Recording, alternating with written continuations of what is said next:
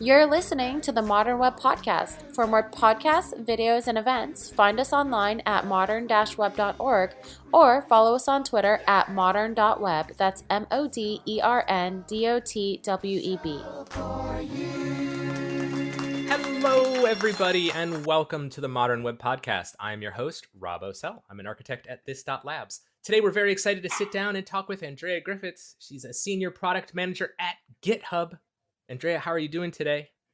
Hey, Rob. I am doing well. Thank you so much for having me. And apologies for the. Ugh. And we were talking a bit ago. Uh, everyone's getting over the cold, so I'm gonna try. It is really true. yeah. Whenever this episode goes out, I'm sure we're all still dealing with it. I feel like this has been a perpetual cold uh, that we are dealing with. So you know, if you're out there and you're feeling sick, listen to this while you're sick right now solidarity. We're with you and feel better soon. well, listen, today we are so excited to talk to you. And I thought just to get us started, do you mind uh, just kind of introducing yourself, kind of where you work and what your role is? Yes, thank you. So I am a senior product manager at GitHub.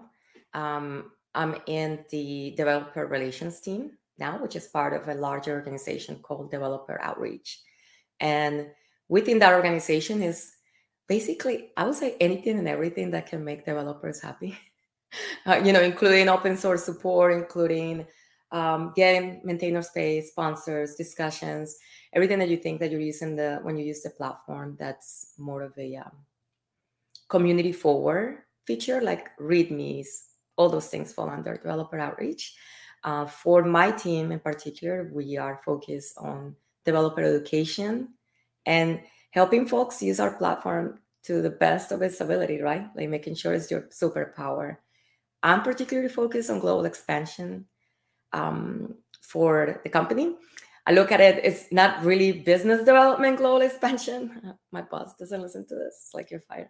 But uh, for me, global expansion is more the community outreach and the things that we can do to make sure that developers everywhere in the world have access to GitHub so they can build the awesome things that they're building, you know, faster, better, more securely. So I work with international communities. This past year, I've been focused on Latin America. Um, super exciting and privileged because I am Latin American. I'm from Colombia, so it's been a really nice sort of circle back, come home kind of thing, and be able to come and work with developers and developer communities. It's been really fun. So I would say senior product manager at GitHub, focus on global expansion and developer outreach. Awesome. Well, we are going to talk more about that, of course, but you know, I thought to start out with one of the things that I love about tech and we love to highlight on this podcast are just all the myriad fascinating and interesting ways that you can land in a tech job, right? Because oh, yeah. I've been in the industry long enough that when I first started, you, you basically had to be a CS grad at, out of college to get any type of position. And while that still persists to a large degree in, in many spots of tech, it really has been this situation that we've seen this huge surge in second career devs and devs of all ages and of all educational backgrounds. So I just thought, would you mind sharing a little bit about your story, about how you came into tech and, and got to GitHub? Oh, I love that. Thank you. Yes. And thank you for, as someone who's been in the industry for a long time, like you just say, I appreciate that you acknowledge that. Yeah, it's changed a lot, right? Like, I think it was unheard of, of like what, 20 years, even less than that for someone with a non-traditional engineering background to be even though like some of the biggest innovations came from like college dropouts and you know like some of the yeah, greatest exactly. industry always the irony. Like, yeah right uh, but there's still this standard set that there is a certain formal education and there is this you know like that equals your ability and how impactful you can be and i think we changed we evolved in a lot of ways for me i'm, I'm like i wouldn't i don't know if it's like second career or third career. Maybe i'm like a third career. It just depends on how you number it yeah. Seriously I've, I've lived many lives. No but I've, I've had a really interesting trajectory and my path is definitely non-traditional by any means. Um, i have i would say two different careers before i started finding the career that it really was meant for me. I think um, a lot of us get caught up in that thought process of, well, I don't have a CS degree, or um, it's too late for me to start learning something. There's people that, you know, I see kids coding live on Twitch. Like, what am I supposed to to do? How am I gonna learn and catch up? But I think I, I did that merry-go-round for a very long time. Um, just really doubting myself and putting a lot of limiting beliefs that were just absolutely absurd. Um, I think the moment you're ready to contribute, you already bring value because your perspective, your vision is unique to you. That's that's in any career. For me particularly, I always was the person that fixed everything. Like you know, you have the a person at home that's like, go talk to them because your computer, your tablet, mm-hmm. your phone. I've always been that person in my household and my family, for my friends, and for other businesses that I was in. I was in construction management. I was in the army. Um, I owned uh, some health clubs at one point. It was like a partnership, and the common denominator in all of those jobs was always I'm always trying to find a way to make things efficient, to automate things, to like make it easier for people to work, and then also nerd snipe anything and everything because I'm like, if I can make it better by using a geek tool, like, how cool is that? So I always done that. I just never had an opportunity to say, well, yeah, I'm an IT person or I am, I'm gonna develop that. I'm gonna make the solution. It's always been more like consumption. Um, until I found open source. I think uh, that's when I saw like a big kind of light. Like this is your opportunity to learn and get real life experience and all that. I honestly wouldn't be here if it wasn't for open source, the open source community, because um, it opened the door for me to start actually really kind of giving power and value to the things that I knew. Like it solidified the fact that I'm like, well, if this project trusts me to do this, then I guess I can do it. Um, so that sort of took my curiosity from like, yeah, maybe I'll just try and build some things on my own space to thinking maybe, wow, maybe if I really buckle down and I can actually do this. So um, I was working as a construction manager at the time. That was my last role until I was able to make the transition into I am in tech. What that meant at the time, um, I mean, it was uh, it was everything. I think everyone that's starting out, you're like, well, you're gonna be a backend developer, you're gonna be a front end developer. Um, are you gonna be focused on machine learning? What are you? What is your gig? Are you a data scientist? What are you gonna do? I had absolutely no idea. I just knew that I love being able to create and being able to make things easier and better. Um, and I mean, now I'm in product. so it started in a completely different space and now I land in product. I think I this is home for me now, but uh, it was definitely an evolution of finding out exactly what I wanted to do and then working hard to get there, right? I was fortunate to have an opportunity to be an apprentice. So I encourage everyone who's listening or watching, if you do have a chance to uh, go be an apprentice, go be an intern, gain that experience because that is absolutely invaluable. I think it just solidifies what you already know. You already know that you can do the job, but having that in your resume as your experience, it brings a lot of weight when other employees are starting to look at your things, right? So that made the transition. Then I was able to go full full time into tech after that experience because then I had worked for a major open source project. I have done community management. I have done some development. I have dealt with bug bounties and fixed things. So then it was like, okay, yeah, I can, I had more confidence to apply to other things. But the transition wasn't easy. And if it wasn't for that apprenticeship opportunity, I would have never been able to like find my space. Um, because it needs to be paid also. Hey, shout out to everyone out there who's got an oh, internship oh, yeah. or apprenticeship and you pay your people. Because there's no way. Like if it not been paid, mind you, I wasn't paid like this wasn't like they didn't fly me out to San Francisco. it was more like I flew myself and I had to put myself up, you know, like it was a different dynamic then. But um, if it not been for that door opening and the sacrifices that as a family we made to make sure that we were able to do that, um, I mean, we'd be in a completely different place now. I would have a completely different career and trajectory. So take the apprenticeship, even if it's not the thing that you think you want to do. That's another one. Nobody's going to yeah. hire you to be the apprentice, the CEO apprentice. you need to start somewhere. So take that opportunity. So yeah, it was like a super just from the army to construction management to doing some digital support to finally hit that crossroad where it's like, okay, well, if you want to do this, mind you, I was already an adult with a mortgage and children. So it needed to be a very well thought out decision. Um, and I'm just so grateful that I had not only the opportunity to do it, but the support of my family to be able to say, okay, yeah, we're gonna pack the house and the dog and the kid move across the country so you can go for this dream.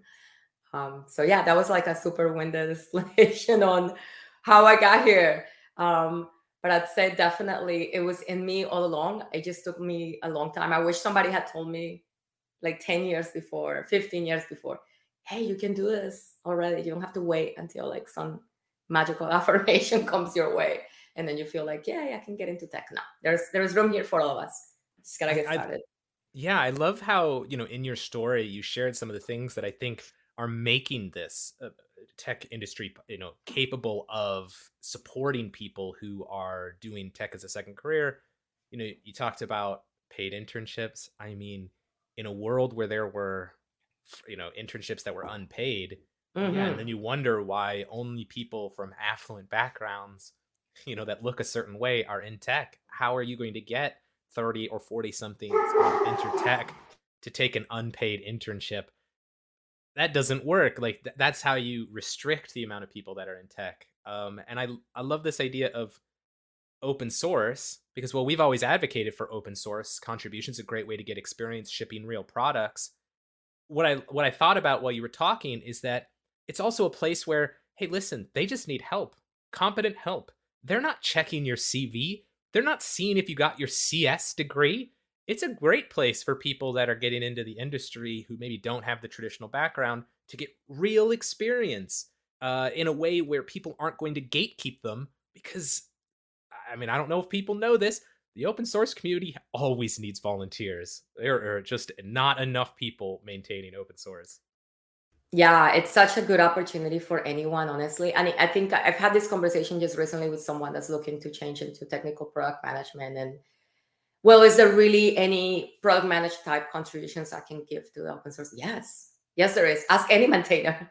They will gladly help. That's almost like, what they need most. exactly. So there is just and and you know the level of experience too i think um, we get caught up in like it's terrifying when you raise your first pr to a project that you like respect and value and the people who are gonna review it are people that you're like your heroes right? Like well i can't look dumb. It's going to just be terrible. Um and it's it's tough but i've been very fortunate. I think it's been my experience more than not that because yes maintainers are tired and it is up to community people to usher each other out and help each other mentor each other into being able to bring like great contributions. But almost every time you raise your hand and you say how can i help? I guarantee you you're gonna get an answer. Like there's going to be something that you can do. And what a great way to not only gain your experience but also give back to something that we also so dearly depend on you know you stop and think about we couldn't be recording this right now if it wasn't for open source as well. It oh, touches absolutely. every single aspect of our lives and your neighbors lives whether they know it or not right? Like whether they're they're as aware um as recently yeah, so I mean, that, that, study you see that thing that Carl runs in like i can't remember the percentage but basically i mean you got a fridge it's probably running right now. It's wild. It's wild I mean, it has trade offs, but I, I was a C sharp developer, um, you know, many years ago, and I'm sure the, the the community has gotten a lot better since then. But at the time, almost all the libraries you would pull in were paid closed source libraries that you know that you would mm-hmm. pay a pretty hefty license fee if you were lucky enough to even have it all. And you know that just helps that that stifles innovation. You have a bunch of people reinventing the same things over and over again, and no mechanisms, no substrates to share. Um, I would say that the growth in the web ecosystem and the JavaScript ecosystem has shot off in no small part because we get to share these advantages through npm and the things that we learn with each other. And yeah, it poses challenges, but uh, yeah, it would be a sad world if uh, if the open source community proved to not be sustainable and and went away. It's not a future that any of us want for ourselves, no. um, and I don't think that many of us and uh, many of our companies are acting as if that were the case. yeah, we need more urgency, that's for sure. Um, Rob, I put you in my favorite categories, people that have been developing for a very long time and are not pissed off that now there is so many good options for entry for people and not okay with open source because it's just you know like yeah we all had it rough uh, yeah okay but now like you love the fact that like my seven year old can like play on scratch for free and learn to like this is amazing like why why gatekeep? Why? Because you had to literally pay a bazillion dollars on licenses and i'm sorry yeah i know that that's times are different even education level like the the access to education is not the same that it was like 10 15 years ago like it's definitely oh, i'm not. so jealous of my son um, the world like, he may grow up in can you imagine i know the possibilities and the access and like I know I remember when I first started trying to learn things, and mind you, this is like I think Free Code Camp had just been launched, or mm-hmm. and I, I'm I'm actually gonna talk to Quincy Larson um, Friday's Friday, and I'm like super stoked because it's like, what? like you you change you change the game, right? But I remember a lot of the things that that I could had access to, they were all paid, and they weren't cheap. they were like, you know, it's like yeah, sure, you can come or or also there was the advent of the boot camp, like maybe fast forward like a I don't know, three, four years after and that big explosion. And that brought other challenges too, because there was a lot of predatory behaviors and and that mm-hmm. Side of education. But you don't need any of that. Just stick to open source. go in, go in and learn from them. And and then it's real, real world. It's gonna be, I think you come out more able than you would um, from any mock project that you had to create because you know you, you learn to talk to people to collaborate to work as a team with folks that might be thousands and thousands of miles away from you who might not even speak your language. Um, it's, it's amazing. It's a wonderful ecosystem to be a part of. Awesome. All right. Well, we are going to take just a brief break here for a second for a word from our sponsor, This dot Labs. This Labs is a development consultancy that specializes in application development and upgrading legacy systems. They've been trusted by companies like PlayStation, Capital One, Herman Miller, PayPal, and T Mobile. Facing challenges with legacy systems and need to modernize, this dot Labs has experience in enterprise migrations and upgrades, providing a detailed roadmap for modernizing your software solutions. Their engineering leaders are industry veterans with a deep understanding of modern technologies and best practices. Learn more about how this Labs can help you achieve your tech goals at this.co. That's T H I S D O T dot co.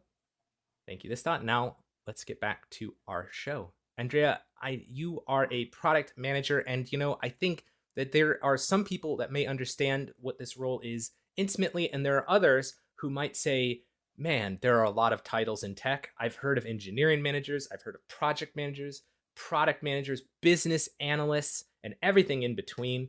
So, can you give us a sense of kind of what what falls into your role at GitHub, like some of the things that that you're doing on a day to day basis, so that people can kind of understand what a product manager actually is? Oh, absolutely. And I think it really varies. Um, I've had conversations with program managers uh, by title, right? But I think to me, they're already doing product work. Like it's it's so it's there is definitely a bazillion titles, and it does get a bit confusing. Um, at GitHub, the way that product management works, there is obviously the overarching strategy and planning. Um, like uh, we have a CPO who's been a fantastic addition to GitHub. Um, the part of product that I am working with on a daily basis is more focused on, I guess, execution of a certain strategy. So we looked at our roadmap, we look at what our platform does for developers, and my job is to see how I can bring that to communities outside the US. So more to focus on the actual, I guess the, the product itself would be the whole expansion and bring in that execution of trying to increase product adoption increase the user experience, um, keep open those pipes of uh, pipelines of feedback, making sure that we are listening to the developers and that developers continue to get what they need from our platform. So, for me in particular, my focus is on those uh, global expansion points where we can actually make sure that we're being inclusive about the way that we are as a platform working. The additions, well, the way that we look at our platform, like from a point of view of localization, accessibility all those things kind of play a role specific to product and github um, like for example one of our features let's say uh, advanced security github advanced security. It's one product with many many many offerings under it and that product has uh, oh my gosh i don't dare say how many but multiple pms and so each of them will be in part in charge of you know a strategic portion of that big vision of what the github advanced security product itself is um, so that's a little bit different how it when it's you know a deliverable like we're taking it from this release to that release or we incorporate a new feature. Uh, for me, it's more about strategic planning of the way that we reach developers at a global scale and the tools that we can use, whether it be tools that exist on the platform or tools that we need to include in the platform to make sure that we're actually able to do that. So I'm in a sort of a unique type of product management, um, not very traditional, but I think there is a lot of that now um, across a lot of companies, especially since the pandemic. I don't know if you noticed, product management as a profession, I feel like it kind of over exploded um, mm. because yeah, there was a ton of talent and a lot of distributed teams that now had to be distributed, right? Um, and then whereas they could come to the office and have their big hurrah looking at their beautiful glass roadmap, uh, then they needed actually uh, different, not silos, but different streams of work and different ways to achieving getting to whatever it is they were trying to get to. And the product manager's role is, I think, highly to be influential and to making sure that we're meeting those goals, not sacrificing user experience, sticking to our execution development plans and making sure that we're reaching the whatever metrics are important to your to your business um, setting up those kpis all those fun things. So it's done differently in, in github. I guess it depends on specifically what what your product is. Uh, for me i'm super fortunate. My product is to be fun fun ways to find to better serve developers. So i think i have the best product of all which is like making those things happen. So like you said your product is a little bit different so it may not be you but is it but is it typical for product managers at least at github to have developers that are working directly with them? Or do you work directly with engineering managers? Or is it a little bit of a mix? Like can you kind of explain like where product managers fit in the you know the corporate tree or the you know the yeah so I, I think yeah definitely. I mean uh, engineering teams they will have a product manager um, and that is that is the person that is um, you know, there's a lot of memes about product managers, and I, I, I hate about eighty percent of them because it just it makes it sound like we're just glorify like wranglers and like making people um, just you know push and and uh, out of all the qualities you need to have as a product manager, empathy is a big one. So if, if that's mm-hmm. something that you want to go in, make sure that that you, you you have a little bit of that because you're gonna be working with folks who are already taxed. You know, a lot of times these teams are already over things are over prioritized and everything is rank important and so I think a product manager is sort of that bridge in between those teams, the stakeholders, the actual user. Um, we're there to like facilitate a lot of, of, how things get done and hopefully make it not so awful for everyone. So you're not a meme.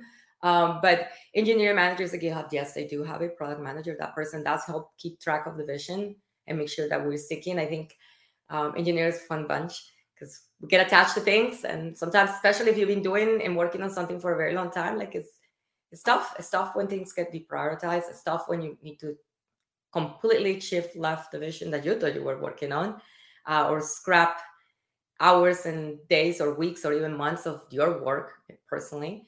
Um, so i think the product manager's role definitely comes in handy there. That is part of your job sometimes keep bad news. Um, but in github we do have product like there is a specific product team but the products the product managers work cross organizationally um, everywhere in the company. So there are product managers that are working with our social impact folks um, who are prioritizing you know how we can use all this technology for good. How can we support different ngos and you know literally going back to that super cheesy make the world a better place like to that. But they also need a product manager to make sure that we are you know uh, straight to the business roadmap values and actually whatever else that we're working on aligns with what the company goals are um, and then across the product itself you know different features have a they have their own product manager. Sometimes they have multiple product managers. Um, personally i do work with engineering uh, when we do have you know our paths cross. It's even for global expansion things a few years ago we were able to as a collaboration with engineering and specific discussions team able to add machine learning translation to discussions. So if you have a repo that you have discussions enabled at GitHub um, and you have contributors from all over the world, now you have a function there that can translate comments for you immediately so that you're able to have this just clear communications. Um, so that was kind of like a nice intersection of engineering, product, and global expansion because it was something that we did to facilitate conversations in other parts of the world to help maintainers from those other parts of the world attract more contributors it, it is an intricate part of the product. So it required engineering and it required product. Um, also, security folks had to get involved because you know everything needs to be make sure that we're doing the right thing by our developers. Um, so we are embedded everywhere. I think personally, I have worked with developers. We recently launched. Uh, it's been now four. No, it's been longer than that. Six months.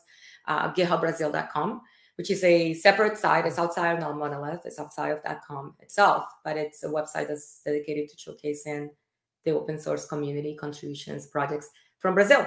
So for that particular project, I had engineers and developers and designers and folks that were, you know, we're all working together um, to chip this website. That's a part of GitHub. It's a part of the GitHub community uh, with the focus on supporting open source, right? So for that specifically, like technically a lot of the things, because it was, you know, there's a lot of things that are simpler, more sim- simpler than others. GitHub Pages is an amazing tool, by the way. Um, mm-hmm.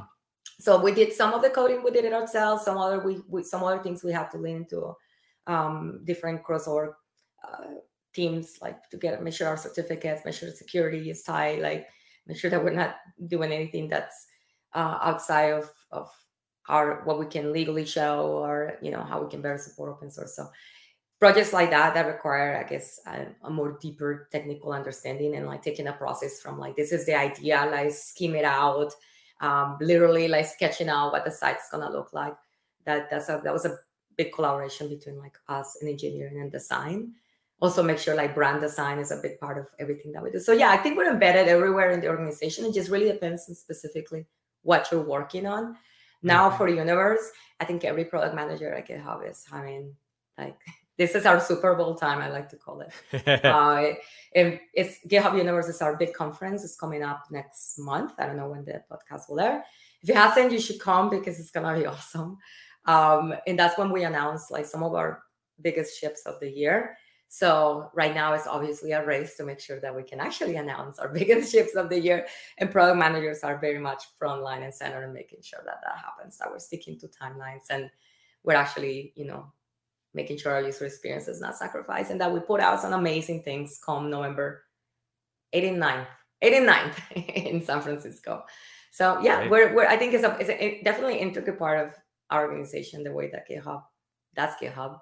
Um, I'm sure other companies have a bit different roles for product managers, but for us, it's a yeah. bit kind of segmented, depends on what part of the product you're working on. That can sometimes be the tough part about the tech industry is that we just titles it's not that they don't mean anything they absolutely mean things but like they mm-hmm. they can mean different things depending on the structure of different companies uh, and and what kind of how they how they have their processes set up but you know absolutely uh, obviously a lot of uh, engineers um, may find themselves in a similar situation as you in that they are the types of people that like to fill in gaps they love to make things more efficient and these are the types of people that tend to get promoted to being managers either project managers or engineering managers or product managers. And so I just thought maybe briefly you could help people understand what should they uh, be noticing about themselves that might indicate they might enjoy getting on a product manager track and what does that path look like? Do they have to go through being an engineering manager or project manager first before becoming a product manager? Can you just jump right to product management? Can you help people understand if they're interested, like how they would make that leap at all? Oh, wow. That's, I love that. I love that. I think, and obviously, I'm, I'm going to speak from my personal experience. And again, there's different flavors of product management. Um, but I, I, I see myself as the glue. So if you're the glue in your team right now, if you're that engineer that people are just sort of gravitating to because we are maybe needing to evaluate our position on X, Y, or Z, maybe we're trying to incorporate a new piece of tech into we're trying to change Rob's mind that's been developing the same way for like I don't know how many years you've been developing Rob. So you need um you're like that person that people bounce ideas off that can offer some thought leadership. Having had the experience of having been an engineer or having been an engineer manager, oh my gosh, absolutely invaluable. Of course, because you're feeling their pain points, right? You're mm-hmm. understanding mm-hmm. where they're coming from, uh, and it helps you communicate so much better. Uh, but I don't think it's necessarily like a steadfast requirement. Like you can only do this if you've had that. One thing that I do recommend, and is it doesn't matter what your product is like, you need to use that. you can be a product manager if you're, you know, you're not familiar with the tech. Uh, not saying, you know, I'm not, I'm not gonna go back and rewrite GitHub, GitHub, and I, I don't have the skills to do that. but I do need to have an understanding of, you know, what what it is that we're trying to accomplish and how my own personal experience using the platform is valuable too. So being able to bring that so I wouldn't say it's like necessarily like yes, steadfast requirement. But if you are the glue in your team, or you aspire to be the glue in your team, you know, if you you think that there are many better ways that you can communicate your users' needs. I see a lot of people that land in product that come yes from engineering, from having been developers for years, want to try something new. Uh, maybe you don't want to be a people manager. This is like an alternative path, a different track in which you can be promoted and have you know more career like a upwards trajectory without having to go into people management, which managing humans is hard. It's not for everyone. And if you feel mm-hmm. like this is not within your skill set, there is nothing wrong with you. Stick to what you know. Stick to what you know. There are too many terrible managers out there. Um, it's different, different set of skills. Um, so I think it really, it really depends. If you're, if you're at a point where you're, you find yourself being the voice of your users, you're a product manager.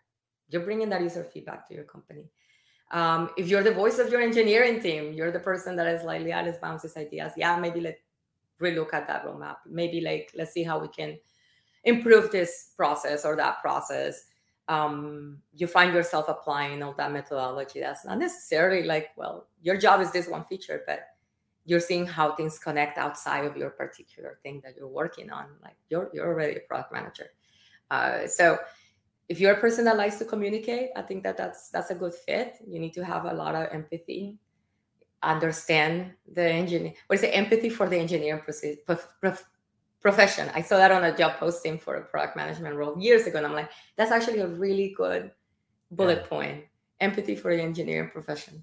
Um, having that understanding of business development helps uh, being able to take a look at what it is that matters, not just to you, your team, but also your boss's boss and yeah. their boss. Yeah. And then if you work for a company that's publicly traded, you're poor and your shareholders, et cetera, et cetera. So if you find yourself thinking more about how that overarching strategy works, how you can improve processes within your team, you're that sort of that thought leader, you're the person that communicates. Um, I see a lot of people coming to product from support um, because oh, yeah. you do have that empathy level built in. You do feel that that experience or heard the experiences of people using your your products. Uh, so you're already that product manager when you're taking that user feedback and then trying to figure out how you can incorporate into whatever engineering is trying to deliver to make people's lives better. You're already a product manager. So it, it, it just really depends on what matters to you. I think if you find yourself being that glue, it is a good fit for you and you have the empathy uh, and you enjoy the tech. A lot of people that go into, I've, I've seen so many exits, like, and this is why I left this, and this is why I left that. And a lot of times it goes back to I'm not coding enough, or I'm not, mm-hmm. you know, like I feel mm-hmm. like I'm, my skills, my sort of diminish over time because I'm not focused on like shipping features. And so if that's super important to you, and you know, there is there are branches of product management where you do have a big emphasis on the tech and you know in a team in a startup you might be you might be the head engineer of one thing and also the product manager of the same thing so um, sort of you know it varies but if you find yourself being that person and you enjoy it right like it's something that yes i like to be that person that connected those thoughts or introduce this team to that team and now look at this great cross organizational effort we have we're going to be able to ship this so much faster we're gonna be able to make our engineers so much happier about the way that this vision is being executed because we listen to them and their expertise and what they suggested. Um, if you're that person, then it's a good career. It's a good career for you, I think. Uh, I think I've always been sort of like that glue, and so it was it was a good fit. And because part of my product has to do with optimizing the lives of or optimizing how developers use our platform outside the US. Um, as an immigrant person, that was super important to me. So you know, if you can find like the little bit of the what what's important to you and and you do enjoy um you know we're, we're more than memes we're real yeah. people and you do enjoy that then yeah then that, that's a good career path for you uh, but i wouldn't think it's 100% like yes you need to have been an engineer manager um, some of the i have actually seen some incredible operators that come from product management too that go on to be like you know like ceos or actually found mm-hmm. their own companies because it does have such a broad scope of you like you touch everything you touch every part of your product um, whether you like it or not like it's you gotta have everything in mind including marketing sales go to market stuff like that's all part yeah. of your well you need experience and, mm-hmm. and and a lot of engineers you don't get a lot of opportunities to get that strategy experience the kpi experience the thinking in those terms so yeah i could i could totally see this being a stepping stool for people to to get kind of that first taste of that and then and then go ooh i actually like this a lot and want to take this mm-hmm. to the mm-hmm. next to the next level so that makes a ton of sense well listen to to to round us out here you're gonna I, I have to beg forgiveness that i can only ask really one question about such a broad topic but I, I you know we've been talking around it all this this whole podcast but i'd love to hear about this global expansion idea, or at least I'd like people to hear about it because Mm-hmm. you know one of the things that was really eye-opening to me was the success of Vue.js as a front-end framework. In no small part because the the documentation for Vue.js was also in Chinese. And so Mhm. it was sort of backed by this tremendously large Chinese development community, which largely had been underserved by just not having documentation in Chinese. And so here was a framework that had it and it was it surged in popularity and and you know because of it. So could you kind of explain a little bit about what global expansion means insofar as why are these other tech communities underserved or un, you know not as well uh, deeply connected into the systems that we're building and how you're kind of thinking about reaching them and, and breaking that down Yeah. Oh, absolutely. I think if if if anything, and this is like maybe perhaps the only positive byproduct of having gone through like an incredible global crisis like the pandemic was is the fact that we had to start thinking outside the box. A lot of industries that might not even consider themselves be in the tech industry figured out how to be in the tech industry because it was the only way to survive, right? Like it, it, it- that was it. That's what that's what you had to do, and to survive in a way where you're looking at your entire market being the globe, not just San Francisco. I think a lot of companies get very niche into being a San Francisco English serving company. And yes, we are a country of absolute fantastic innovation, but there is also a great big world out there full of great innovators. And we need, as a platform, to be able to serve them the same way. So this advances with being accessible to communities like including documentation. I love, I love you mentioned Vue, and there is a lot of products. Like if you look at some of the these new frameworks and things that are coming up in the past like three, four years, you look at their documentation, the community behind them, and they're everywhere. And they're now it used to be like maybe you get a translation into maybe Chinese, maybe Spanish if you had like that one dedicated team, maybe. Um, but now it's you know, and of course now we have a lot more tools that allow us to do this in a more efficient way, not just a single person trying to translate thousands and thousands of lines of code. But it's it's the way. It is the way that communities are being built, and it's the way that software is being developed. Thinking outside of your immediate, like what your market think. Like, would you think is I'm a San Francisco-based company, so I'm gonna create for people in the US, and this is my market. No, you're having to think outside those niches, and having a global expansion mind means that you need to keep your users everywhere in the world in mind when you're thinking about what it is that you're going to incorporate in your product. And there are so many different, obviously, there is, it's, it's very different the way that you do business in the US versus other countries. If you're listening to this from any country in the world, you know that obviously culturally there's going to be cultural norms that are different.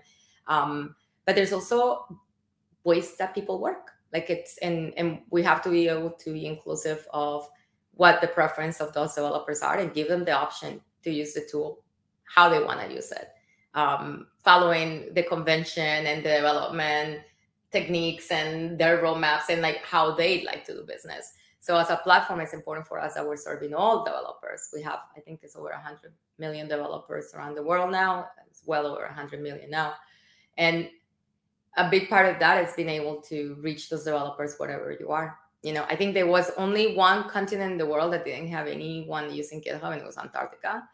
Um, and we have a new report coming out this month. I'm curious to see if it's gonna be. Did we get one? Did we reach out to those user? research communities yeah, right exactly Did we get one developer in Antarctica? But you know that global expansion vision is all about that. It's about serving the communities and going serve the developers where they are. You know, um, yes, we. You know, unfortunately, a lot of the the documentation and a lot of the way that we learn how to code it has is in English. And but now there's also a new advent of education resources in their you know native language that's making it even more accessible for developers all over the world to get in tech or to build the thing that they're wanting to build to fix their own problems. So having that global mind, I think we ha- always had a global mindset. we've always been, you know, trying to be a platform that's the platform for all developers. That was that's that's been like core to GitHub. But with the pandemic, um, I think we're definitely put it on on on turbo, put it on, and we we attached on rockets to that vision because um,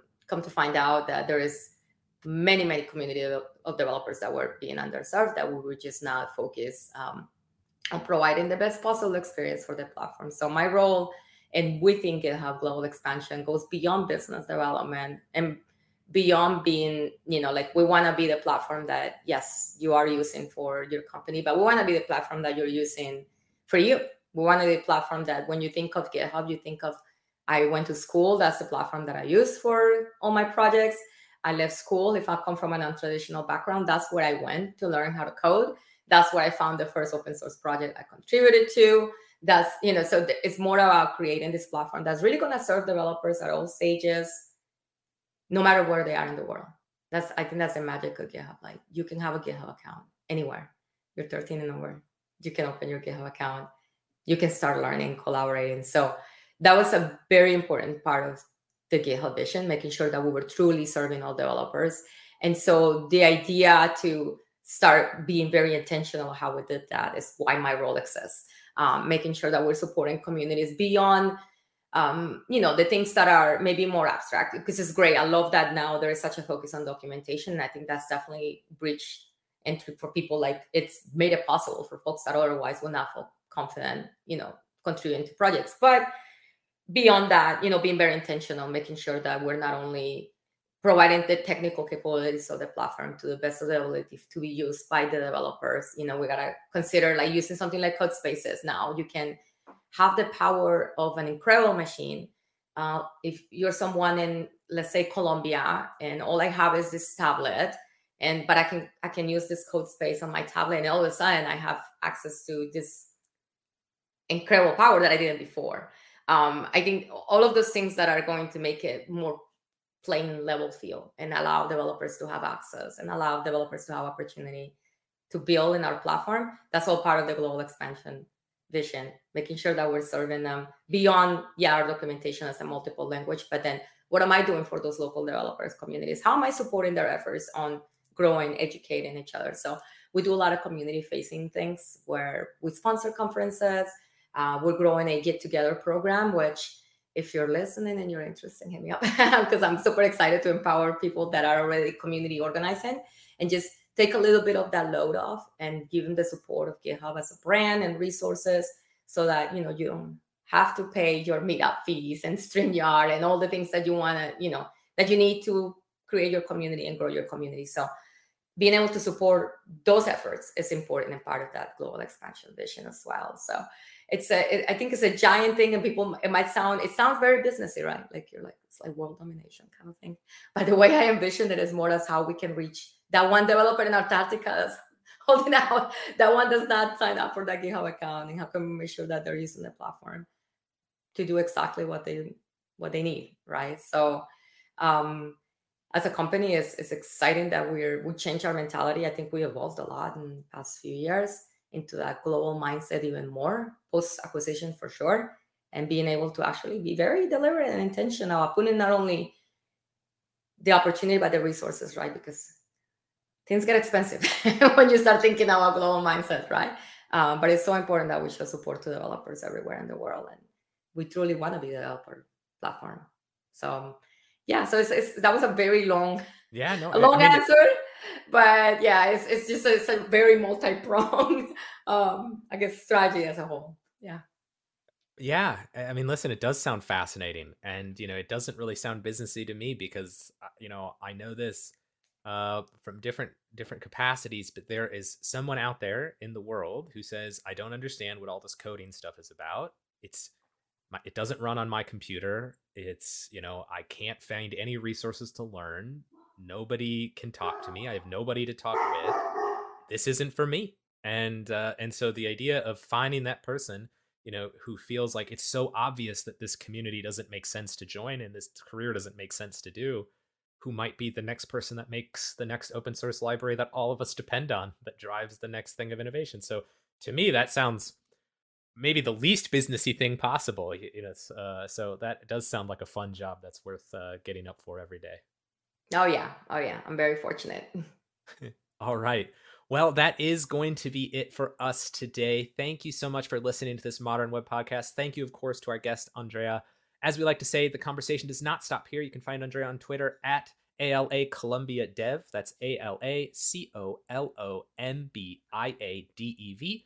You can find me online at RoboCell. As for the podcast, you can find us online at moderndotweb.com or on Twitter at modern.web. And of course, thank you again to our sponsor, This Dot Labs, who in closing would like to remind you that you can approach your most pressing tech challenges with confidence, leveraging This Dot Labs tailored development strategies. Trusted by industry giants like Meta, Google, and T Mobile, they specialize in bridging business and technology gaps, modernizing legacy systems, and ensuring sustainable application architecture. Discover how This Dot Labs can empower your organization at thisdot.co. Again, that's T H I S D O T dot C O. Thanks again, Andrea, and thanks everybody else. See you next time. Thank you, Rob.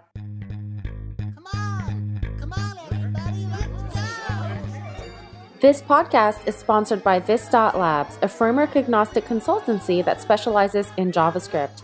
You can find them at thisdot.co slash labs. That's T H I S D O T dot C O slash labs.